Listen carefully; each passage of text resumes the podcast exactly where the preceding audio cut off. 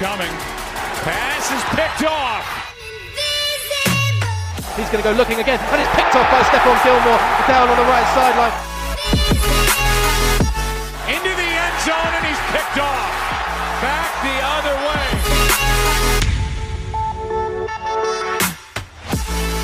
There is a lot going on, like we were just touching on there. Yeah, I don't know where to start either. Um, is uh, is Kenny making an appearance, Phoebes? Uh, I don't. um, I don't know if you want him to. He didn't. I didn't uh, Your, tell your, him to. your media manager has left you alone to do this. That's all. He has. You know what the problem is? This is like his six-year-old's bedtime. So oh right. once, you know, he would definitely make an appearance once she's in bed, Yeah, yeah, yeah. I got or I'm- she will literally try and be on the screen. I was ridiculously jealous actually of um because obviously you guys have been posting all the stuff from obviously from the link, which Yeah. considering the the the barbs that Kenny was throwing at me about what the link is, I was like, it's this cathedral of NFL. He's like, well, it's a place, isn't it? Like whatever, those guys. and then he posts up a picture of him catching freaking passes on the field and stuff like that, wearing the nicest swag that I've seen anybody get. Those flag tops that you the guys got- jackets. so They're nice, nice. aren't they? I know they are good. It was um yeah, to be honest, that weekend was insane because we landed here on the Wednesday. So we took like a 7:30 flight from Heathrow, landed here at like 10:30 at night, and then in in New York, drove to Connecticut, left the next morning, drove down to Philly to leave our car, flew out to LA, landed at like 10:30 at night, went to our hotel, did the girls Under Armour camp that day, got a red eye, so a midnight flight, took that red eye, landed at like had a layover, which was killer, and then landed at like 10 in the morning in Philly, drove straight to the Philly camp, then had like another three hour drive back up to Connecticut. I just feel tired listening to that. Yeah. Savage. Oh, man.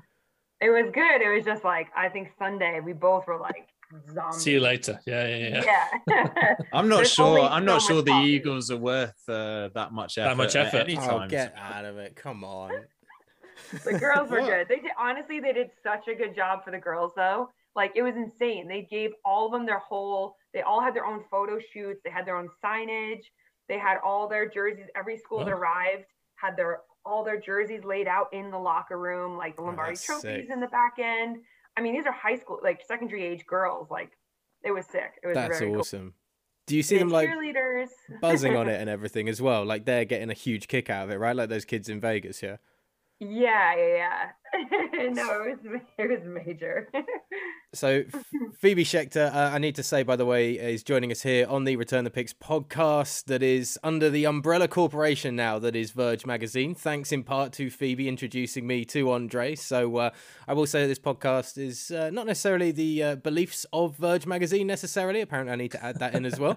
Um, Before I start talking. Probably a good before, before we get uh, we get into everything. Although I don't know if we can go down that many bad routes. It's always been a fun week in the NFL this week. But um, Yeah. the reason, like Phoebe, you're everybody knows you from Sky Sports NFL, Talksport NFL, Super Bowl commentator, uh, guest host on the um, or co-host on the uh, Her Huddle. I've got a question though about all of the work that you do. Right? Mhm. Why on earth aren't we? And don't take this the wrong way. Scrapping Her Huddle and just having you and Hannah on the main Sky Sports broadcast instead. Having Hannah hosting, you, Reinbold, and um and Shaun Gayle. I mean I was gonna say Neil Reynolds.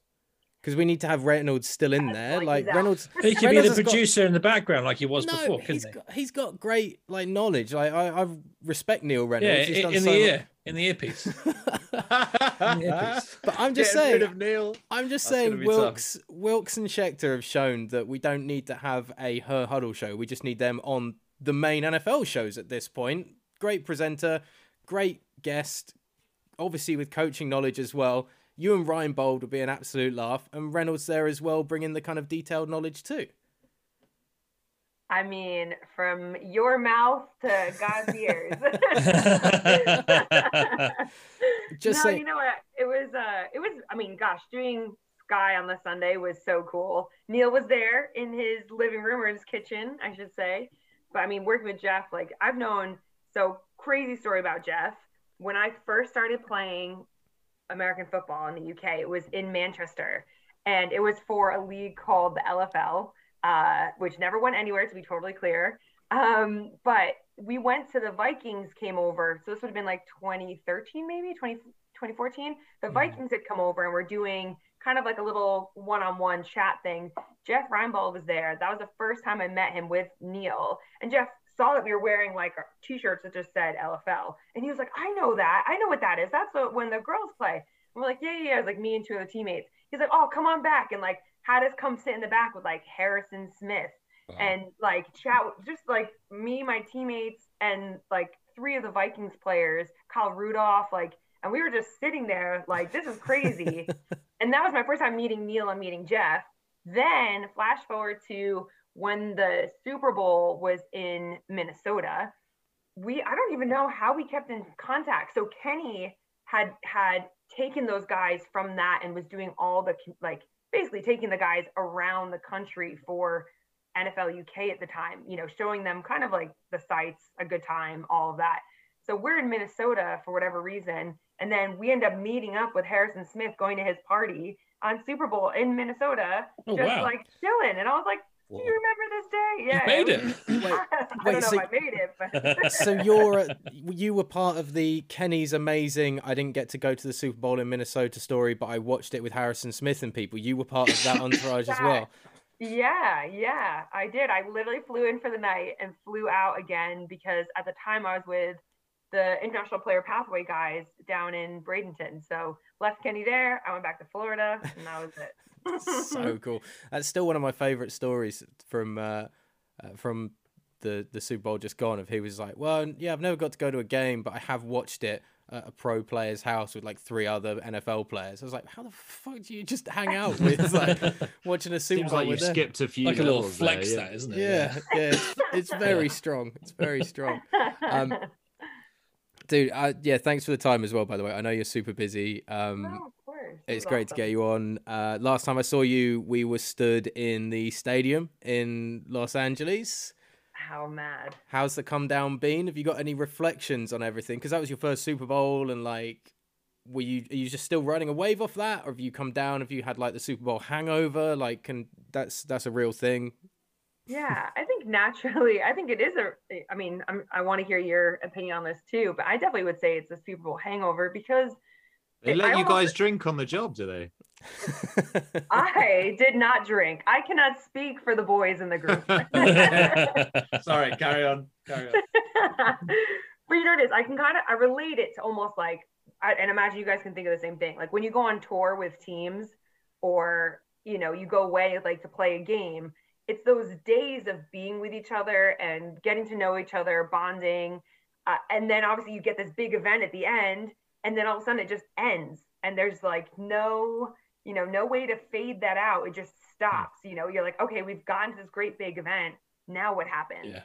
and you know for me like the super bowl just i've seen it on tv obviously but like there's nothing like the experience of being there and and almost more so like the experience of being with your team you know seeing like ollie taking it in or will and like i love that piece because i get to see how much they're loving it and that almost like energizes me Mhm. so it was really just a really cool environment to be. I feel so fortunate to be able to do it. Like my first Super Bowl, and I get to work with Ollie Wilson. Like that's crazy. We're doing commentary. what is happening? yeah, I mean, uh, you know, it can only go up from One there. way, I that's think. up. Yeah, it's Yeah. Uh, it's only gonna get better and better once they realize the uh, the charade that I'm doing inside the commentary booth. But um, but what it are your thoughts? I mean, I, I'd like these guys are probably tired of me being like, "Oh my god, it's so freaking cool!" Like, obviously, the whole trip was just mega. Um, it's it's genuinely a come down though. I have had, I think, in the last week, it's hit more of like a, especially with all the news that's been coming out. It's a stark reminder that we're further away from the season, pretty much than we'll ever be, and obviously. You just want games to come back. I want to see what Russell looks like in a Broncos jersey right now, and there's so many like unknowns of uh, you know how involved you get to be obviously every single year.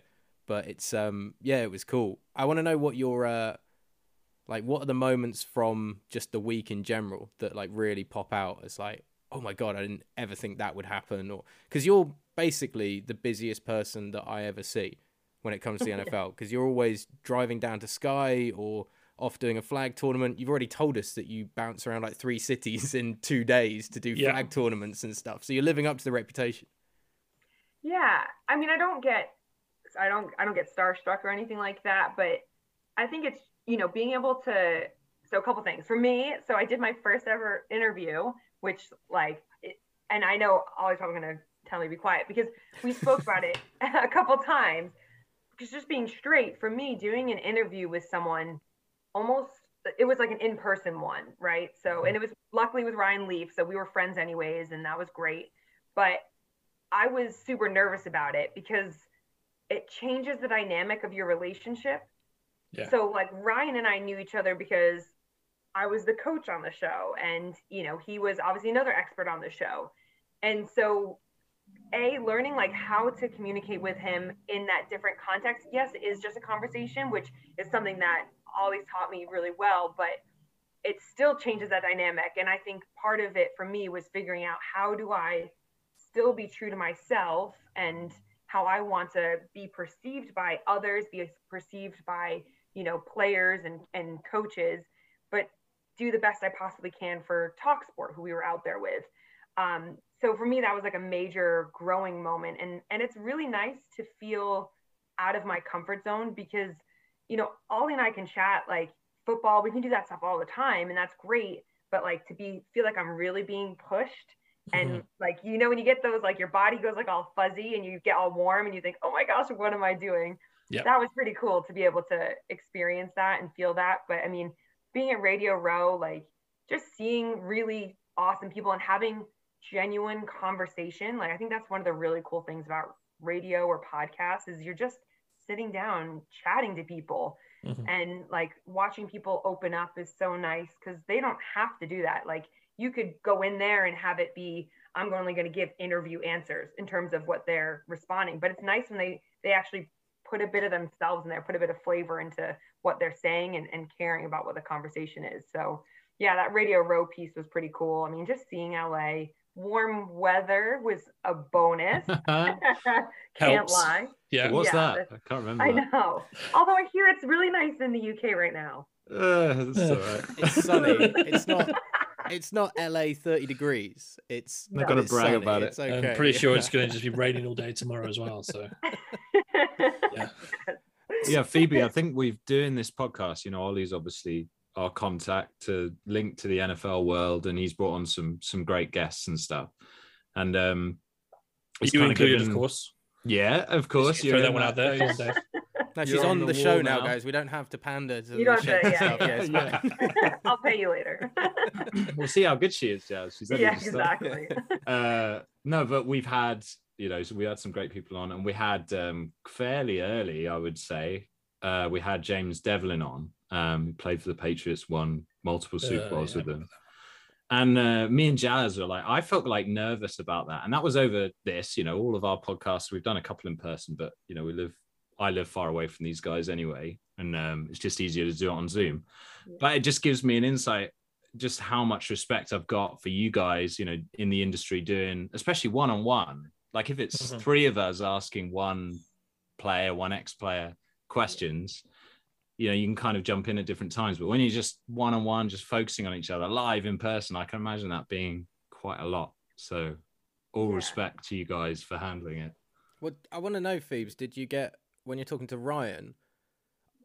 We all know what happened when I spoke to JC Jackson in at the Pro Bowl, for instance. Where have I not What told you guys this one? No, that, that's Oh, uh, that's a a new story for us. I don't think so. So JC Jackson is is walking down near the kind of we're on uh, behind some railings on the side of the Pro Bowl training field, and we've got microphones set up. We're kind of good to go if there's anybody close by, and we can get them over.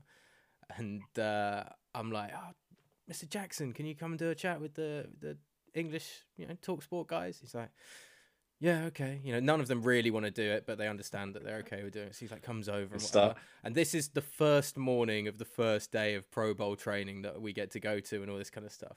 And I go, delighted to say, joining me here uh, on the uh, on the training pitch of the Pro Bowl is CJ Jackson, and he just goes JC. I was like, oh no, because you just get suddenly you're not expecting an interview, you don't know who it's going to be at any point, and you're saying like, oh god, like bam, bam, bam, I need to sing on my feet. What do I want to ask him? What do I want to know? And I don't know. I think CJ sounds better than JC in my head as well. No, no, not to his name, but that's a, Just renamed him. uh, Yeah. And so I I was- like your name. I'm going to call you this. so like I don't know for instance, Did he like, instantly walk off? I No, would no, he- instantly walk off. he I'd stuck be like, around. oh, you you don't even know my name. See you later. He was he was kind enough to stick around and do the interview, and I apologized, and I was like, oh, jet lag. You know, I've I've been in the US for like a week at that point already, but um, I don't know why Jazz is Oh, laughing so hard, but um, Oh. but for instance, there are moments, especially when you're interviewing anybody at that level, like it's not that often that it even happens to anybody that's a journalist, let alone you know somebody like myself. Did you with Ryan get any of those moments where you kind of thought of a really good question that you wanted to ask him, and then his answer went somewhere else? And then you're like, oh, do I go with the question or do I do that? And then you kind of get that fuzzy brain muzz melt moment of like, uh, yeah, okay, or something like that, right? like the gremlins when they get water on them, like, oh. Yeah, yeah. Yeah, just like that. Just like that. I mean, I think I'm so fortunate that Ryan was. I definitely told him I was like, "Look, this is my first interview ever, so you know, pressure's That's a good but tactic, I think. Yeah. Yes, He's a good talker as well, in fairness to him. So I mean, you can let you can probably just ask a simple question. He can just take you on a tangent and keep going. precisely, and it's you know, I think it was.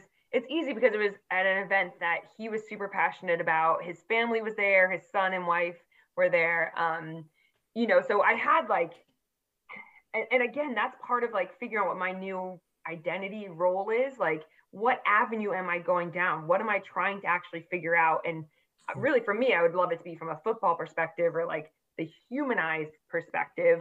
Mhm. um, so you know you get advice from all these different people and you kind of just try and figure it out and pull together what you think is the most appropriate. But similar to what you said all like in the moment i, I would just be like Ugh. like oh and make sure you listen to your podcast.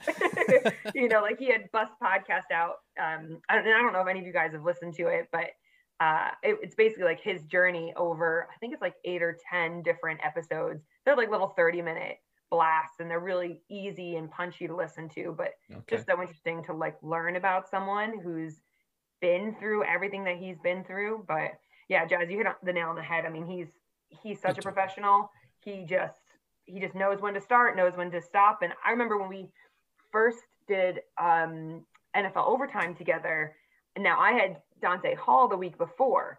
So totally different personalities. Like dante hall is just energy really great to like you know communicate with back and forth. And ryan came in he's such a professional he does it for a living. He gives you that answer and then it's on to the next thing. So i remember even at first trying to like figure out how to like how to really pick up where he was leaving off and and figure out what our new relationship was like but I actually found that listening to his bus podcast gave me such a better understanding of why he is how he is like you know what makes him move essentially so it was pretty cool Were you tempted to do like a Sean Evans and Hot Ones and go through some really obscure questions that no one would ever ask him? That would be like, oh wow, you really did your research.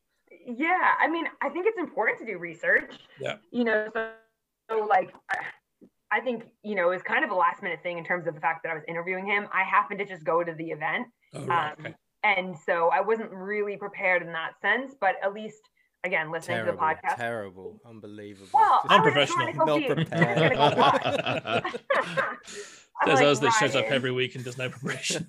yeah, exactly. Ryan, like Kurt Warner was quarterback. Like, I, and I'm telling you, these dudes, these like everybody out there was just in some random, like, not great high school field, just out there in the middle of nowhere. It was the most random place ever.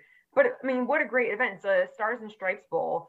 I mean, so as I wa- as like Kenny and I walked in, there was a dude with no legs. So it's all about like wounded warriors and things like that. Okay. This dude with no legs, literally racing, and he was faster than I was. Oh, like wow. it was unbelievable. And they all had their service dogs there, and it was such a cool event. I didn't even know it was a thing that's an annual event at these at at a Super Bowl. nice. Hmm. Every Well, day's there you go. here. Wow. I know. A little bit annoyed to be beaten by the guy with no legs, right? Like, I mean, always. Did I he have that did he have the like the blades? No, he literally was on his arms. Oh, Wow. Oh yeah, literally just had like his hips and it was on his arms running. Oh It was wow. wild. That's I've never seen anything like it. He Did was you, so quick. Ollie? Do you remember there was a guy in Berkhamsted? He used to go to the pub and go back to Ashes sometimes afterwards, who didn't have any legs, and he would just he would do that. He would go uh, across the ground. And I don't remember that at all. He was a great guy. I can't remember his name, but uh, yeah, freaked me out when I first met him. Yeah, I mean, it, it's, it's Didn't expect it. Okay. Yeah, it's definitely unusual, isn't it? Like, I okay, didn't all expect it. Yeah. No, not expected. Uh, lastly, before we get into like talking Bills and actual NFL stories and everything like that, Phoebes, um, from this kind of post Super Bowl kind of thing, how important? And it, it was really interesting, especially when you said there, you know, you're not kind of sure almost which path now. You're kind of like where you're going with everything because there's so many plates that you've been spinning, and Yeah. they all keep spinning really nicely. It seems. I mean, it's kind of looks like it's going great from the outside, but that struggle and the problems not problems but you know the interesting kind of uh, way your mind changes over things because we were all at talksport we were like phoebe's gonna get us josh allen right we'll just be able to like send phoebe off and she'll get us josh allen on radio row and boom and there was a really interesting point when you said i don't want to be that person that goes off chasing a bills player or somebody that i have coached in the past because I want to maintain and I'd never like that coach player relationship and I'd never thought of that as being something that would even come in because I was just thinking we're all children at the Super Bowl like we're childs and there's amazing players you like you get whoever you want. And it, it's just like a really weird like paradigm that kind of crops up I guess in your head and then man and you're trying to manage that and do the media stuff as well like how how is it kind of juggling all of that and the thought processes you kind of go in that situation Yeah, and I guess just for David and Jazz to kind of set the scene on the on the Josh thing, like so we were in we were at our table and there's that like walkway essentially that kind of goes between the sets and everything. And um Josh just finished on another show and was going through the walkway. Now, like to be fair, if he looked over, it would have been totally different, right? But he never actually looked our direction at all. So for me, I was like, all right, I'm definitely not going to be able to. I'm not. I'm not going to be someone that's going to call his name, be like, "Hey, Josh," and you know that's just not how I'm built. Like, because if it was my friend, like where I was tight, yeah, like I'll call Mm. across the room. Yeah, yeah, but yeah. you know, and, and so for me, it was like really trying to manage that expectation because I can't. I've never been like a fan per se of the players. Like I never want to be that. Like because you're in there and you're having to tell them they do something wrong. You're having to tell them they do something right. And the second you you change that dynamic, it's you can't pull it back. Yeah. And and I've kind of I guess experienced that throughout, you know, my my career essentially as a coach because I've had to be so much like at this level all the time that you can't let anything slip with any of the guys because they'll just not they won't take advantage, but you- you'll lose trust if you do anything like that. You just and and for me it was always, hey, like we have I want to make sure that I'm not the last person, first and last person in this role. There has to be others that come behind me. And so I still kind of carry that mentality into I guess media essentially. Um, I think it's one thing if it's set up, but yeah, I, I can't really bring myself to go shout across the room at somebody. but it is, you know, I think it's it is tricky managing what who I am in the media world, and you know, I don't fully love the in-person interview. I'll be honest; it still makes me feel slightly uncomfortable. But that doesn't mean it's a bad thing. Doesn't mean I can't work on it. But like the radio piece, the podcast, again, like I was saying earlier, and I've said to Ollie before, like I am athlete is one of my favorite podcasts. Now I think it's changing a little bit to what it was initially, but I love that. It's like a conversation where you're just chatting with people and they just happen to be filming it or recording it. That for me is like the an ideal world of talking to all these guys and girls out there. Um, but yeah, so it is something I'll, I'll probably still have to figure out. And I'm- I mean, it's kind of tough because you only have the NFL season to really work on it.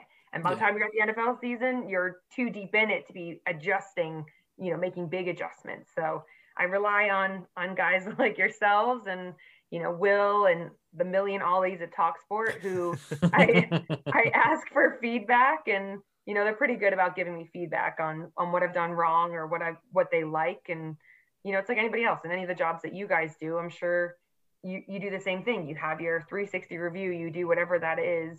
Um, but sometimes you do need to push a little bit more for people to give you feedback, especially like if I'm coming from an like an athlete perspective, I'm used to that feedback. So now I almost expect that in my work Yeah, life, yeah. which you know may not be correct. But it's just the same as you said there, but it's just getting the reps in. I mean, if you've done one Mhm. interview, it's to be easier, and then second one will be easier, then third one will be easier. And the more and more you get time under in the weight room, of course, the more time you get under a bar, the better it all feels and the better it all kind of works. So it's the same sort of thing with anything you do in life. You've got to just try and keep honing it, try your best, and and kind of see what works for, for you. Yeah, I mean that was so Super Bowl was my third ever live game doing commentary for. Oh wow, okay, big So one as well. my- yeah, I know. Right? No pressure. So, you know. yeah, no pressure at Hey, all. Jazz, uh, quick question. When are you going to get better at podcasting then? Uh, I'm trying, Dave. I show up every week. so rude. I'm not getting the feedback I You don't- need from you guys. we don't. so you don't maybe show that's up every problem. week. I'll give you some definitely- notes. I'll give you some notes. Please do. Dave. I look forward to them. Yeah, okay. But I um I do think with yourself as well though like there were part there were definitely interviews that I mean I wasn't around Radio Row necessarily as much as yourself because you were Mm. in on a lot of the interviews with Will of course but there were definitely interviews that people came out and was like because you come from that different angle as being you were inside the curtain with Buffalo you know you were behind behind the curtain everybody knew what it was like you you know how that operation runs so you can come from stuff with a completely different angle that the layman can come with. And that also means i guess for an interview there's a there's a massive part of me that's that's very jealous of that because you will as an ex-coach definitely be considered somebody that's more trusted by athletes for an interview i'd say. Yeah. so like when we've had um you know we were lucky with you know shane vereen came on and we got drunk with him. That was the podcast. Like we sat down, we had some drinks and just chatted. It was lockdown. It's what you did, kind of thing. But even with um, you know, with with with Develin, who was great, but like there's always just a little bit of a easing in. You know, Brandon Copeland was was great, and but again, it's like the first interview you do with him, you try to be playful and light with it all, and not. But whereas you you can probably play that role or or ask different questions and phrase questions differently because of that that behind the curtain kind of view as well. I think it is, and I've I found just being involved in football. I mean, it's just so much about who you know. So even if you don't, even if you if you're not behind the curtain, so to speak, if you can be like, hey, I was chatting to Brandon Copeland last week, or so and so, and just finding what those key connectors are, and even that being like, oh, I spoke to someone that you know that you're friends with, and you know he was joking about this or whatever. I think that sometimes also helps to break down those barriers a little bit, just creating common grounds. Because Mm. at the end of the day, you are trying to build trust with someone in a really short period of time. And how can you do that as quickly, as efficiently, and as authentically as possible? Yeah, that's damn it. That's a way better way than I would have phrased it. God damn, Schechter's coming for the jobs, left, right, It's and just building, center on this. it's just yeah. building a rapport, isn't it? That's what it is. Build, building a rapport as quick as you can. Yeah. Precisely. Yeah. Exactly. It is tough though when you do get like, yeah, yeah. There's Before we go on to like the proper NFL stuff from the last week, Phoebe, you're a big flag football player, aren't you? Mhm. So how Yeah. much better would the Pro Bowl have been if it had been flag football? Because I was watching that and I was getting sick and tired of seeing it be a complete waste of time. Literally, we were talking about that at the time because I mean, so our show only went like pregame with occasionally like speaking up during the Pro Bowl. Yeah. And I was like, imagine how much better it would be if you had like seven aside football. You can still do it on a big field like that. You know, you could do seven aside football going on, which is showcasing the skills of speed, catching, throwing, all the stuff that people actually care about. Um, you know, apart from the tackling. no offense to the linemen anywhere, of course. no. how to build overlooked. rapport and relationships in the NFL. Yeah, there Just we go. all defensive and offensive lines. Yeah, every hard hitting middle them? linebacker is very upset with you right now. Exactly. But you know, and then maybe have like the big guys doing their own sort of, you know, tug of war or like Atlas Stones or something, you know, fun. Like a Highland game, something like that would be great. Basically, Yeah. basically. So I mean, but that would be so much better because this is by far the worst Pro Bowl I, that we ever watched. You know, I- mean, it was barely one hand touch. It, it's more Mhm. aggressive in, in practice, and it just feels like because they make such a big and song and dance about it, you've got all these Yeah. great athletes there. Like utilize them, and and if people are tuning into that, and that might be their first ever experience with football, why would anybody ever watch it again? It's like Yeah, watching a preseason game and thinking that's that's the NFL. no, isn't preseason it? games Yeah. better than that. Yeah, Probably because they're actually fighting for their jobs, so those Yeah, guys do care They about care. it. yeah. I mean, Like, the NBA All Star game this year also. Actually, this year, the one last year was pretty nondescript as well. Nah, that, I remember that's watching it- The NBA All Star game has got a lot better. The actual changed- game. Yeah, they've changed the format of it um, to.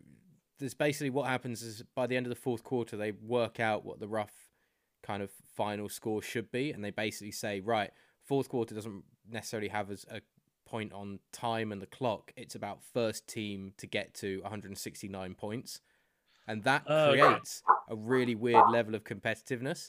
I mean, the dogs are loving it. They Which absolutely dog is that? the All Star game. They're like, yeah, Is that the is that the Frenchie or is that the Yeah, the little Frenchie and then the um little like mini labradoodle. So their names are Izzy and Hugo. Oh, Izzy lovely Hugo? names. Wait, that's is, is Izzy the Frenchie?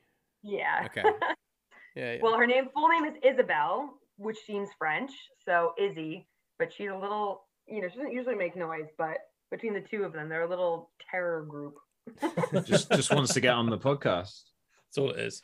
But yeah, the reason why I mentioned the NBA All Star Games, I remember watching that when Michael Jordan had his last uh, his last appearance, and it was a really intense game, and that made me really want to watch some more basketball. If I watched the Pro Bowl this year, and that was my, I'd watched it all season, and thought, oh, I watched the All Star game, I saw that, it's like, really, this is what this is.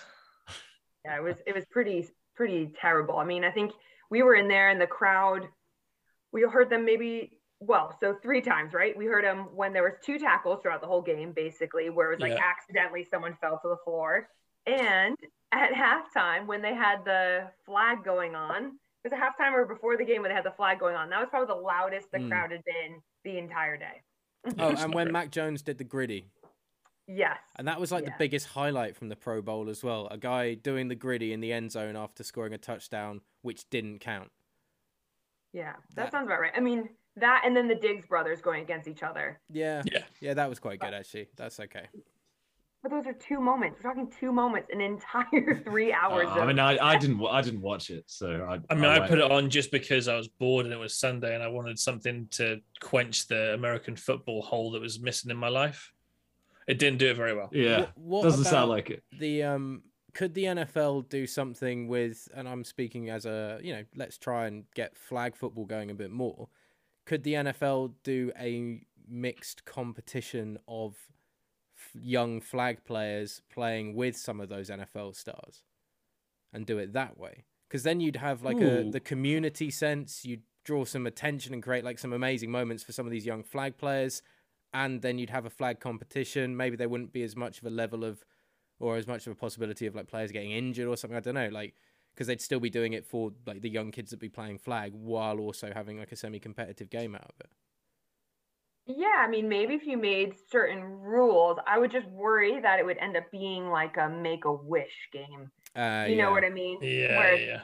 Really nobody's doing anything. Yeah, they're Yeah. like, oh, oh, oh and diving in front of them and stuff, and oh, well done, buddy, you scored a touchdown. Yeah. I quite Content the, teams are loving it though. Oh, yeah. I Yeah. quite like the idea of some like rude linebacker gladly s- taking the flag off some kid who's about to score a touchdown or something and doing a proper like because Mike Vrabel was doing that at practice to the kids that were dropping touchdown passes from the QBs. He was giving a proper like no good and all this kind of stuff and absolutely Brilliant. slamming them. So there would be some. I I, think that. there'd be some D players that'd be like, I don't want some kid scoring on me. Like no way, let's get that flag as quickly as possible. I think Vontaze Burfict is not playing anymore, so I think we're safe. Yeah, yeah, okay, yeah. We don't. He's not playing sort of- flag football for anyone, Jazz. No. You don't invite him to flag football.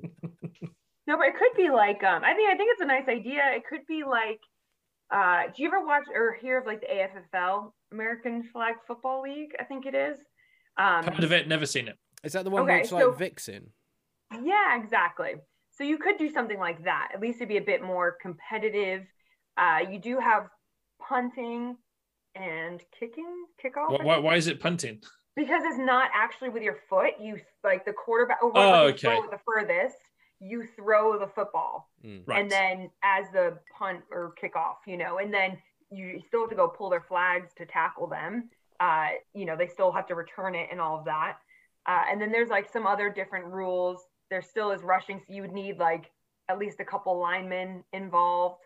Um, you could probably tweak it to make it anything you wanted, but then it would be a bit more fun, a bit more competitive.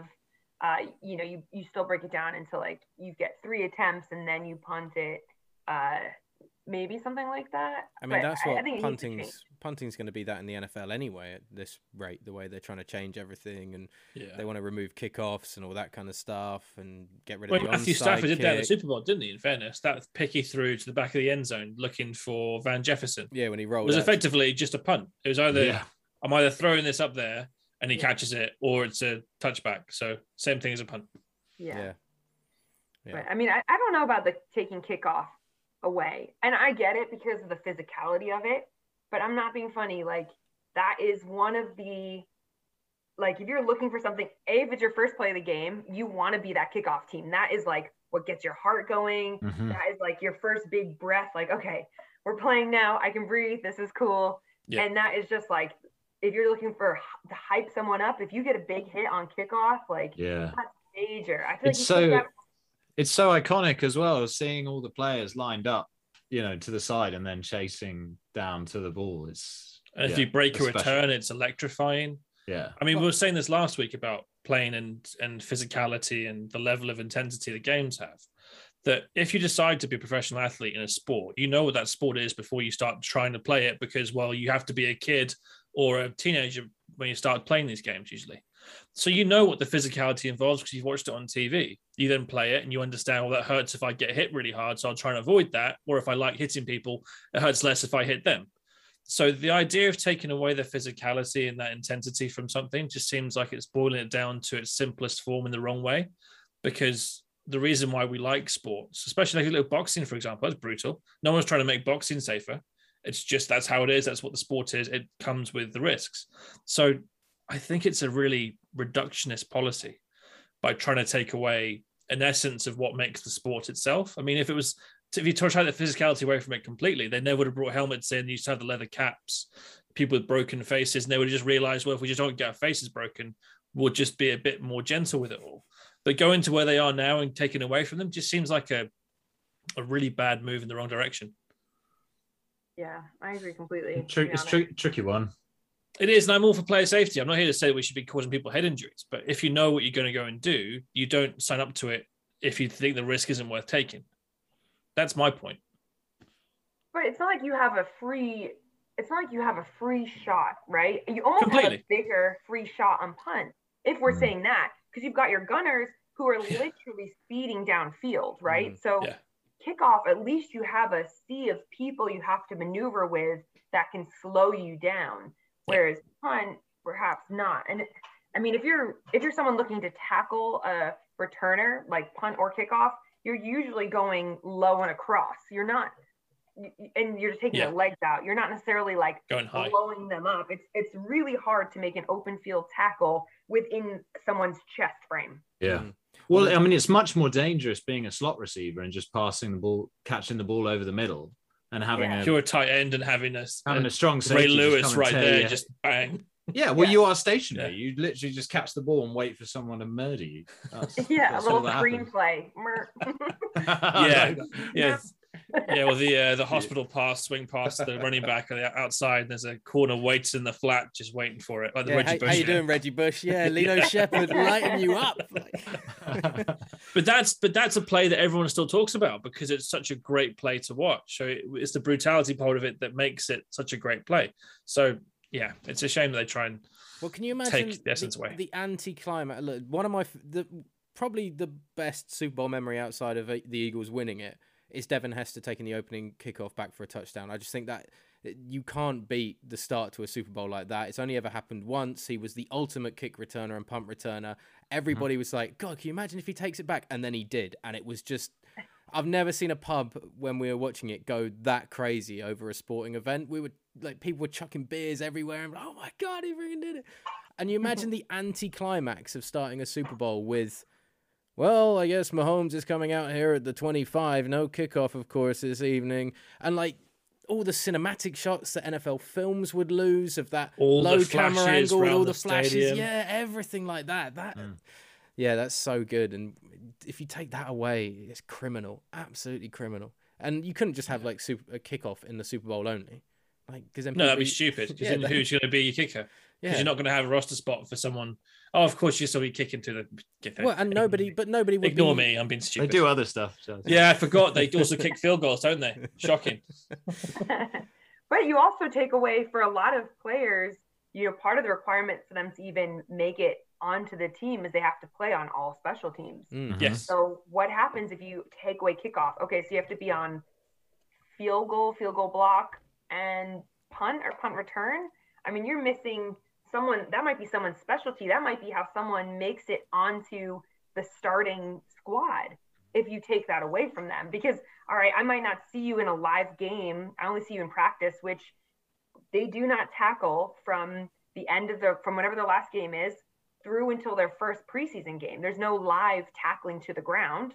So now the only time I'm going to see you actually go live is on kickoff, really, or you know if you're on punt, but you're not necessarily going to be down there to make the tackle. Yeah. I don't know. It, I just think it really changes the dynamic. And what do those coaches do?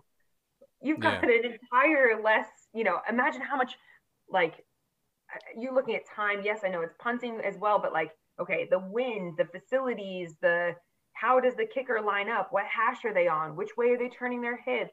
You're now taking away a whole segment of the game that's Mhm. that people are experts at coaching. And also field position is such a big part of the game anyway and field position is decided by you know some incredible again returners or great punters etc like and uh, it's yeah it just uh it, it it can't it shouldn't happen it, hopefully it's not going to happen um yeah fingers Bit crossed anyway. tragic. So can I can I segue in? We're talking about like potential rule changes. Um, what do you think of the overtime rule after what happened with the Bills? Do you, are you ready to talk about that yet, Phoebe? Or because they they I was I was listening to the Around the NFL podcast. and I think Brandon Beane was the um I think he's suggesting that they do uh, a timed uh limit for overtime where they play 10 minutes or whatever and that's it.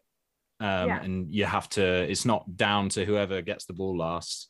Um and a shootout game like that it doesn't seem fair. I mean, how do you feel about it as a fan, as a coach? What do you reckon? Yeah, and I- and I don't, I don't think that's a bad go at it, right? That's almost like what football does when they Yeah. go into overtime. Mm. So Yeah. it makes sense. It's been tried and tested. It adds a whole new like schematically what you're gonna do, you know, and, and that's pretty cool. Um, it was, you know, it, it's so heartbreaking, and I know everyone's heard it time and time again, and we've seen it before. The Chiefs have gone through it before, but just knowing that like you could have, like Josh Allen and the Bills pretty much won the game twice within the game before getting to overtime, and for someone who's on fire like that in that specific game to then not even be able to touch the ball and fight for their team Mhm. that part doesn't feel fair. At the end of the day, sports has to be about fairness. And I think in order for, you know, whether it's timed or, you know, each offense gets an opportunity to try and score, there has to be that level of fairness where, you know, what happens for one team applies to the other team. Um, so for me, you know, it was amazing. Like that's not to take away first off what the Chiefs did to even get to that point. I Mhm. think no one will ever forget that. And I think part of that was actually, you know, poor decisions made by Buffalo and their special teams coaches at the time. Um, but I, I just think overtime rules, like how do you, how are you, how are we going to say in the 21st century that, you know, if it's a heads or tails on a coin, that's going to decide essentially who wins the game because there's stats on that as well. You know, I, I don't remember off the top of my head what it is, but you know, it's something obscene. Over 50% of the Yeah. time, if Yeah. you win the coin toss, you're going to win the overtime. I mean, we can't look at that and say, oh, yeah, that's totally fair for everyone.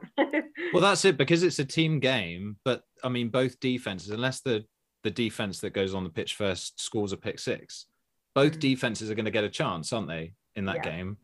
But only one offense can get a chance, you know, in the situation that happened with the Bills. Um, yeah, it does seem a bit silly. If they had Huh? a time, sorry limit, wait can you Is clarify I don't that? get that, Dave. Try How that again. two two defenses but only one offense what uh, that if they made got a sen- pick six, he said. yeah, Yeah, that but made that, if- that would be that the other team winning. So that's no, that one made that made sense in in my head. No, I mean if you um if you have like so the defense makes a stop, Yeah. okay, then the other team, the other team, then the other offense comes to on on, too the then. field, right? So there's Yeah, two so And offenses, the other two offense and defense go on. So there's two. Yeah, Yeah, yeah. that's yeah. You said one offense and two defenses. Yeah, yeah, but if the defense just does its job, then the other offense, the other defense gets to come on and play as well. So I'm saying that both defenses kind of get a shot at overtime. Whether it's like if the offense just go down, the first offense that's on goes down and scores, then the other offense doesn't get a chance to play. I mean, I get what you're saying. All but right, I yeah, don't I said it in a bad way. Yeah, yeah. If the offense said it in a does really their job, way. the other offense doesn't get a go. If the defense Yeah. does their job, then both other defense defenses gets a get a go. Right. Right. okay. okay, Yeah. okay, yeah, I'll just let yeah. you just uh, Yeah, translate. that, that was a terrible explanation, but I'm glad think, we got to I the think end of because it. I threw in the pick six part as well. And then It the was- So, special part of my notes for you this week, Dave. We're going to have down. Think of your analogies better, and then then say in your head, and then say it out loud. Let's try I that. know it's hard. It's hard. So yeah, but if you had the if you had the um, if they brought in the time limit, I just think it would add such a level of drama to it as well that it wouldn't even be a negative for the NFL. I feel like they would get they would get a better product. Like it, it's not like they would lose out on it. I feel like it would have even more drama. You know. the issue then becomes what how long you have for a time limit because Yeah, suppose, 10 yeah. minutes of course is the current overtime time limit and the players don't like playing that long extra which i completely understand because if you Mm. have say four more drives that's four more lots of blocking and hits and everything else and wear and tear on the body Yeah. if you make it five minutes what will happen is the team who has it will just run the ball run the clock down Yeah. and just make it basically become a tie and they don't want ties so it almost has to be somewhere in the middle in my head like a seven and a half minutes it's almost like half a quarter but then is that enough time? Is that going to be in that Bills Chiefs game? If you gave them 10 minutes, score's probably going to be 85, 80 or something like that. Yeah. Um, well, they're still playing because you can't, they're still that can't be a playing, yeah. tie. So if we're They should a do the tennis thing, shouldn't they? Two clear scores. That's what they should do.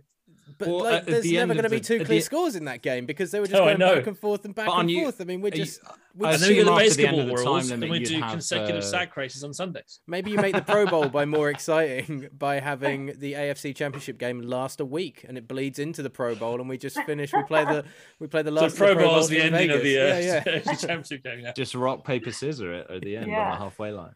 That I mean, better, doesn't it? I think I actually think, and this isn't my because Phoebe, I'm sure they're going to really enjoy informing you that I've had a very anti Josh Allen kind of stance I was up going to get to until that. up until the playoffs this year. I have, Uh, no, still carries on. Let's, Yeah, let's get that, that was straight. That was in my notes. Literally, I've got notes here, Phoebe, just so you know I that I, do prepare for these things. And You wouldn't uh, have guessed because of how he talks, but Yeah. he has notes. Yeah. I would I would have gone and gotten Josh, so you could have told him then. If you told me that, I would have been fine with it.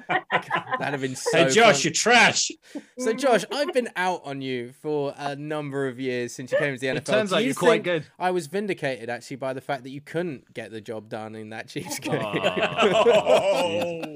No, but Oh, you're gonna get to Little make a man foot who's much bigger than you. But But my- punch you right in the pounds face. sit on you. I think. By the way, if anybody uh, hasn't subscribed to Josh Potter's Patreon and watched his live show of him watching the game for a stand-up comedy show when he's like, "I'm not going to do comedy. We're going to put the fourth quarter on of this game because I'm not missing this."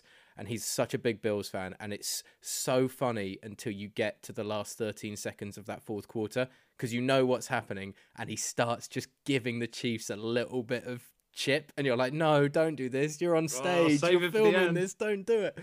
But um, but you said you said Phoebes in that kind of chat about it, and and people have said that it's not fair, but it was fair, wasn't it? Because the Bills made mistakes and they were punished in the end for their mistakes, even though those mistakes were in the last thirteen seconds. Like the the Bills deserve to lose if you can't close out a 13 second game, yeah, and and like I said, like if you just or it's not had- unfair. At least maybe deserve to lose is mean, but But it's- just those is harsh. yeah, yeah, yeah. yeah, yeah.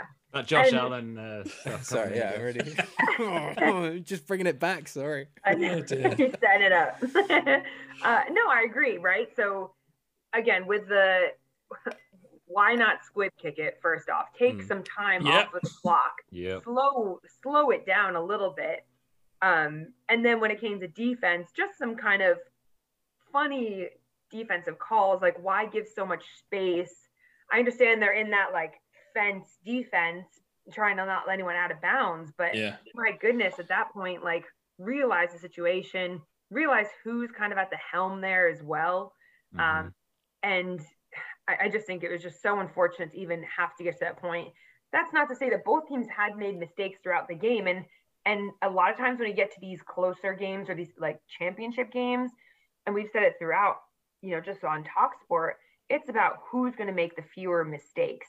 Mhm. And that those mistakes aren't just about the players, those mistakes apply to the coaching staff, which is why it's so important that you do practice these situations. Because to me, the players did now there were some terrible tackles, but the players did everything that they could in that situation because they were following the calls that had been, you know, plays that had been called in for them on defense. Yeah.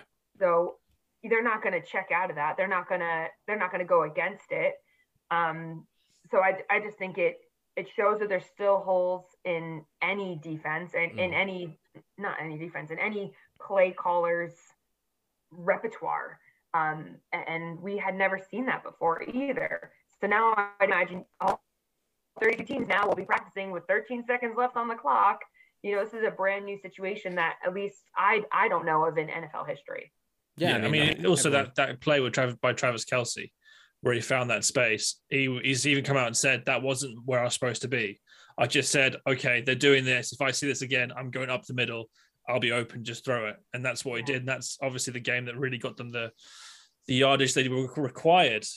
But like also, timeouts in hand. y- you look at you know when it happened to the Chiefs because it did happen to the Chiefs with the with the Pats and everything, and and and the mistake was that you allowed the in the same way not to rub it in on Dave, but like Atlanta's on. mistake in the Super Bowl was you allowed Brady the opportunity to get into a game like that because you watched him just surgically decimate the Chiefs in that overtime period. It was just and and the Bills must have known that we can't allow Mahomes to get on the ball because this is a game where both of these offenses are just taking it down the field and scoring all the time. So there is an element of leaving it up to the fates with the coin toss, but uh in the same way, a season isn't a failure because of that last game. For instance, you look at the Colts against the Jags. You know, there were other times in the season where they could have finished games off. So you can look at that game and say, yeah, you should have won that. But there are other games that you could have won as well. And a, a, a game of four quarters isn't lost on the final drive. It's maybe lost on a drive earlier before that, unless you've been completely perfect for the whole se- for the whole game. So I just think it's so rough that Josh Allen can have basically a perfect game and lose. It's just so there's just so few examples. The ru- of those that. the rules, buddy. I and know. the, and the Bengals It's went and so showed harsh. that you can shut down Mahomes in overtime and and get the job done. Well, done. most of the second half, actually. Yeah, yeah. but like, but that was the other. Th- I mean, the NFL must have been so grateful for that overtime period of. No, look, see, they don't always get it. Look, the Bengals shut them down. Like, it's fine. It's all good. It saved their bacon of that conversation, I think, going deeper than it already has done into the offseason. Or you just made what Dave's point was trying to make earlier the defense did its job. Yeah. Yeah. So fundamentally, you have to remember that there's 11 players trying to stop the other 11. So it's all well and good. If the perfect defense plays, the offense can't win. Because if everyone's covered and everything's stopped and the rush gets there, there's no offensive plays. If the defense breaks down at any point, the offense has got an opportunity. And they're just, the Chiefs, unfortunately, are very good at capitalizing on those opportunities. And they're just very good as well. There is that, yes. And that's why they're good at capitalizing upon those things. Phoebes, what um, what are the Bills losing and what are the Giants getting with the acquisition of Brian Daboll? You know, I think what'll be really interesting, and um, one of the things that I think is really key coming out of um, Dave's Daboll leaving is that actually the quarterback coach is still remaining because him and Josh have had such a great relationship over the past couple years.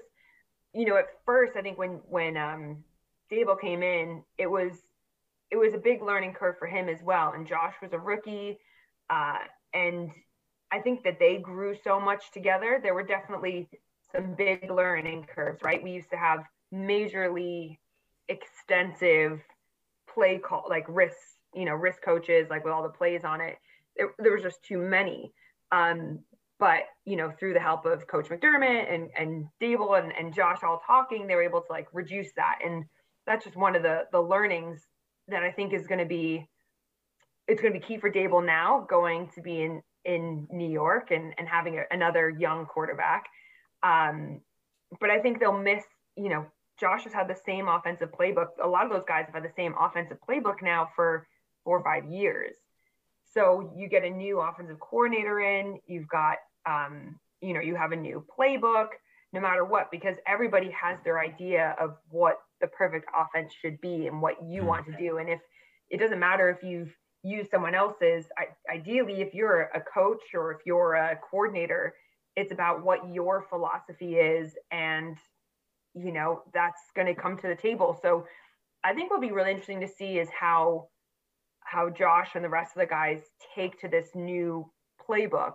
Um, you know that could go either way. It could be great for them and they could really understand it um, because naturally you're going to have plays that you love you know josh has his plays that he loves when he feels like okay let's go for this like he's going to go to whatever he's comfortable with and if that's not in the playbook, I'd imagine they would put that in the playbook, being honest, because mm-hmm.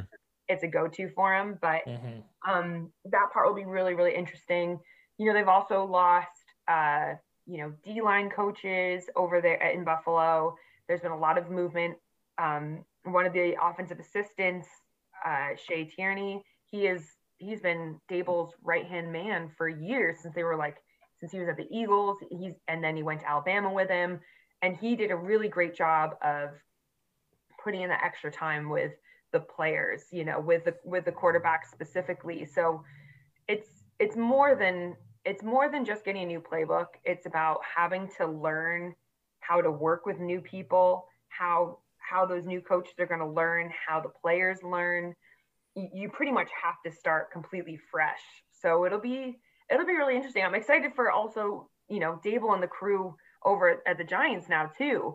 You know, they picked up um, one of my good friends, John Egorugwu, who was the linebackers coach, was assistant linebackers when I was in Buffalo. Then he went to Vanderbilt, and now he's gone to be at the Giants and as the linebackers coach. So um, I'm going to see him this weekend because I'm like, yes, you're in New York. That means I can actually see all you people.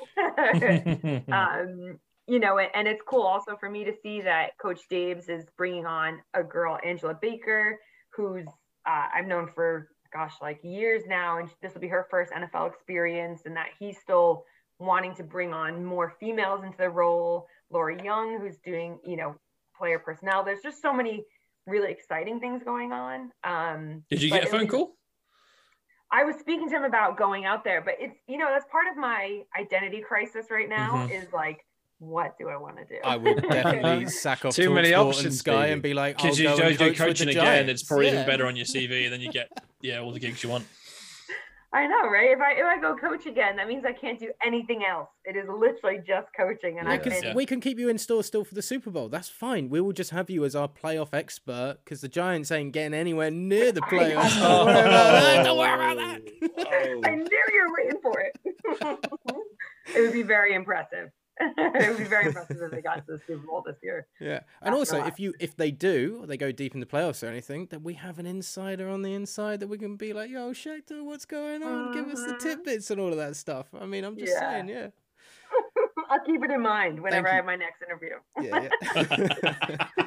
I, I, mean, all, all I was hearing from the Bills side of that was uh, Josh Allen's going to be regressing a lot this year, and then a load of excuses about like new playbooks, oh, having boy. to learn a new system, mm-hmm. and all mm-hmm. this kind of stuff. Here we I go. Mean, I don't know. Exactly. Just prepare. What does he need to do, Ollie? What does he need to do for you? Look, I came out straight after the. They need to throw six thousand yards after the playoff games. I said, like you've just seen somebody play incredible lights out football. I gave him the respect for his playoff performances. I thought he was awesome. Um, and you know he lived up to a big moment, but I, that was something that I necessarily hadn't seen that often in his career, and and I and I still kind of went back to the game against the Falcons late in last season where. You know, there'd been all the talk of Josh Allen as Josh Allen. Then he turns up against the Falcons and looks like Josh Allen against the Texans again in that first year mm-hmm. as in the playoffs. So there was all, there's still always, I think it's acceptable to always worry that maybe those ghosts are still kind of in a closet back in the back of the head somewhere and they might reoccur in a big moment. I just don't we didn't see it in the playoffs this year and I think that I think that's huge for him. Yeah. Um, speaking of somebody that obviously has worked heavily, you know, closely with Josh and uh, and knows him intimately, I I think that's really big for him mentally of, you know, having pretty much a perfect playoffs, and and that he's got your some some of your approval as well, because I'm sure that's a big driver for him. That's is probably to his- try and He get does- Oliver Got Wilson. that as manifestation board. Get Oliver Wilson to like I me. think it was just the respite he got from the burner accounts that I've been sending him abuse on from Twitter. I think that was a big deal for him. They've To be quiet. honest, yeah, yeah, they went quiet. For, I gave him, I gave him a little bit of love. Don't worry. Oh, dear. what do you like? I Phoebe, just- what um can I can I ask you about the draft? have you got any um have you got any needs for the Bills? I mean, this they're a pretty stacked team. If you were gonna look, I mean, the AFC itself is stacked anyway, but you know they're probably right at the top of that list in terms of quality. Have you? What What do you want? what What would you want in an ideal world? Um, I mean, so part of it is also seeing who they're re-signing Mhm. right now and and who they're letting go. They've let go of a couple linemen. Yeah, they let, couple- let go of an offensive lineman, didn't they, this week? Yeah. yeah. Yeah. So, you know, it'd be interesting to see if they're picking someone up there. Um, I think I- think they're feeling better about like their receiver core, Mhm. you know, as opposed to the year before. Tight ends, I'd imagine they're looking at too. Really, you've got Dawson Knox and There's not much else afterwards. Yeah, But yeah, he is I a- mean, but it's he is very good. massively, I but like Knox, yeah. he's yeah and he, he is and he's a smart player and but you don't want to just rely on one guy and you need to have again depending on what the new scheme is will also talk a lot about what kind of players they need you know are they going to have more of that kind of y body blocking tight end Mhm. do you want more of the f who is kind of like dawson who can release and catch passes downfield Yeah. um you know so evaluating what what that looks like for them um you know, I think they've been pretty good on on D line. They've got some dogs like Ed Oliver. They've just re-signed him to a big deal, and and he is a dog. Like he's got that kind of, you know, he's been he's young and he's got confidence, but he's kind of got that like Aaron Donald mentality at times. Um, Mhm. They might be looking for another D end at some point. I mean, Jerry Hughes eventually is going to retire at some point. I don't know when that's going to be, but um, yeah, again, they've let go of another uh, linebacker, AJ Klein, uh, and, and Is then Efe Obada still there? he's not. No, he's he's a free agent right now. So they've got Okay. a, a couple guys who are in free Mhm. agency. So Efe, Christian Wade, although he was injured last season, so I really want to really see tough. him I really want to see him on an NFL field as well. open field, like kickoff Yeah. returns, punt returns is just screaming out for him. But Yeah, it's hard because there's so many good guys, right? Like, Yeah. and that's what's so crazy about the NFL. Like, you, he may be on a roster, but he might be, let's say, fifth at at returner, Mhm. and then at at running back, he's probably like sixth or seventh. But that's not that's not based off of his knowledge because he is the hardest worker. He knows the playbook in and out, but it's when you get out of that air conditioned room and you're onto the football field and things are happening at elite speed, Mhm. you know, against guys who've been playing for ages. So for him, I think his what he's been working on so hard is recognizing like when he has to stay in for protection, you know, recognizing like the blitz pickup. That's a massive part of of his role as a running back. And if you've not had years of like seeing that, it's really hard to recognize. And these defenses are so good at disguising.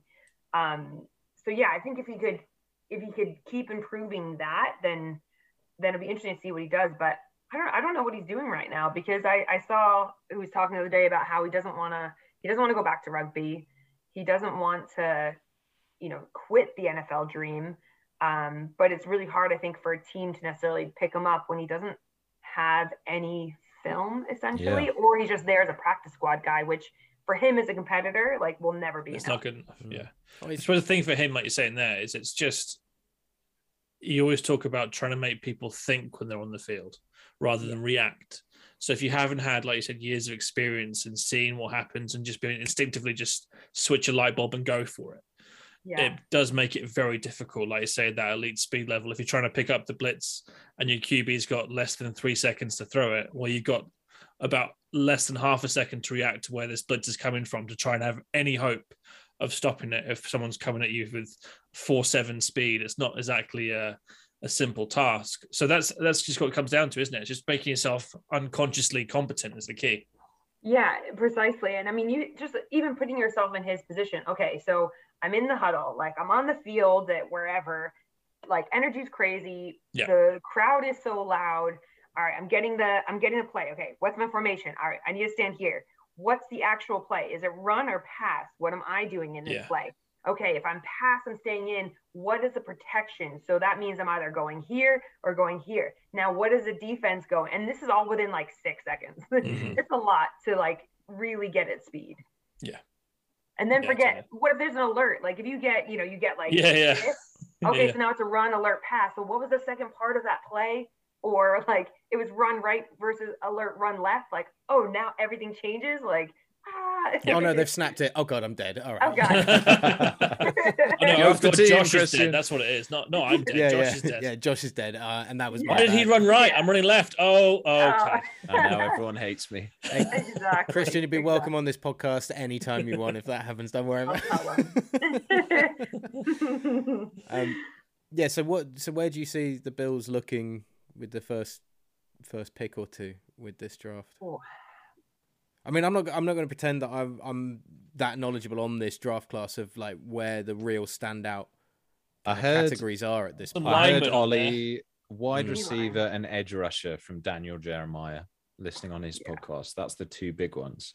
yeah. After that, I don't know any names or anything. So We've got some big boys that can move this year. Seeing some of the 300 plus pounders run Oh my four God. sevens. Is it Yeah. David Jones out of Georgia? That is Yeah, Georgia. 32 Georgia's defense has shown up at this Yeah. draft class. yeah, 32 inch vertical at like 318 pounds. oh, That is insane. that's monstrous. They're they're just freaks of nature. It's unbelievable. Yeah, I would be looking. I mean, for any team, I would be looking at like the D line in this class.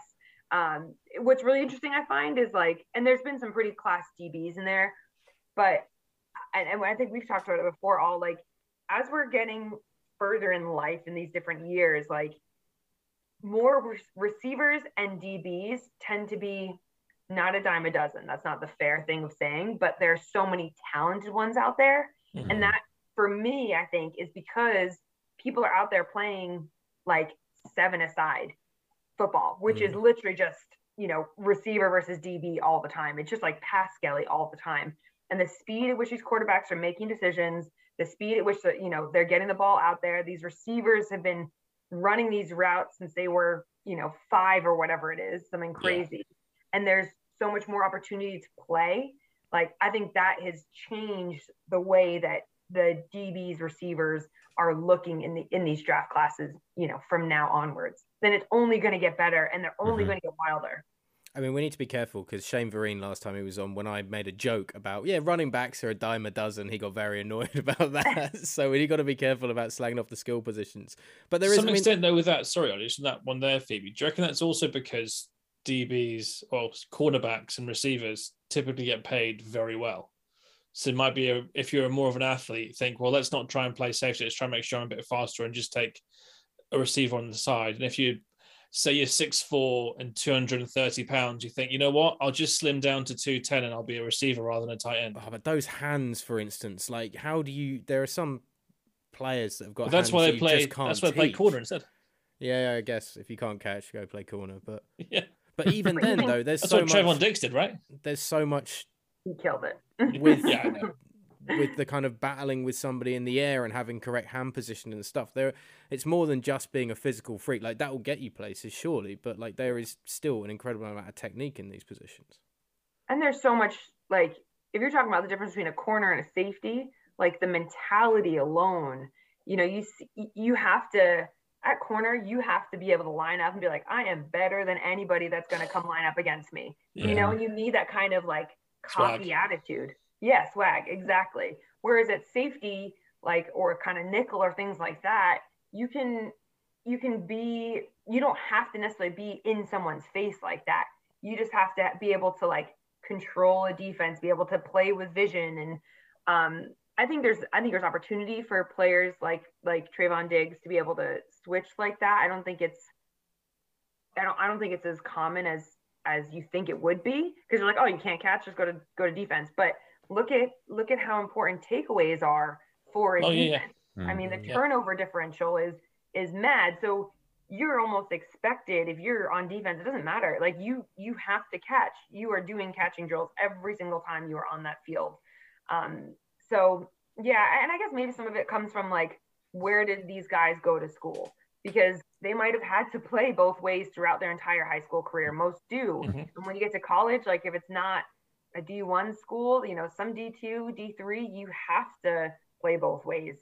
So that could that could alter it too. I mean, Yeah, it is a bit of a trope in fairness. We're, we're long gone from uh, was it Tatum with the Raiders with the stickum on his hands and his his his kind of all the tape here, Mm. and you get the ball it wouldn't just, just stick to his hands and that was it. that was it. Yeah. I mean, the, glo- the gloves still do that though, because the gloves keep getting better and better without needing necessarily stick them. But yeah, these- but I mean, he had it over his entire form. yeah, yeah, yeah, I don't, yeah, Yeah. But to the, just um, finish a strong man. yeah, exactly. Yeah, WD forty to get rid of it. You know. yeah. but I think receivers are probably it's easier than it has been just because of the way the game keeps changing and the rules more than anything else. Like the amount of contact is is minimal. That's why shutdown corners are, I think, even more important. I probably push back a little bit on that kind of corners. Are there are plenty that can probably play it, I think somebody that can actually shut someone down under the the current rules that we have around what you're allowed to do and what you can't do uh, as a corner. I, I think that's definitely going to get tougher and tougher. For Well, seeing as the refs don't like calling offensive pass interference anymore, as as per the Super Bowl. I hated that, by the way. That ri- like nearly ruined the Super Bowl for me. I was so mad about it. we couldn't see I it. liked it. It was so. You tough to liked see. it. Yeah, You liked it I, because it I, annoyed wanted, me. I or- wanted the Bengals to win, so I liked it.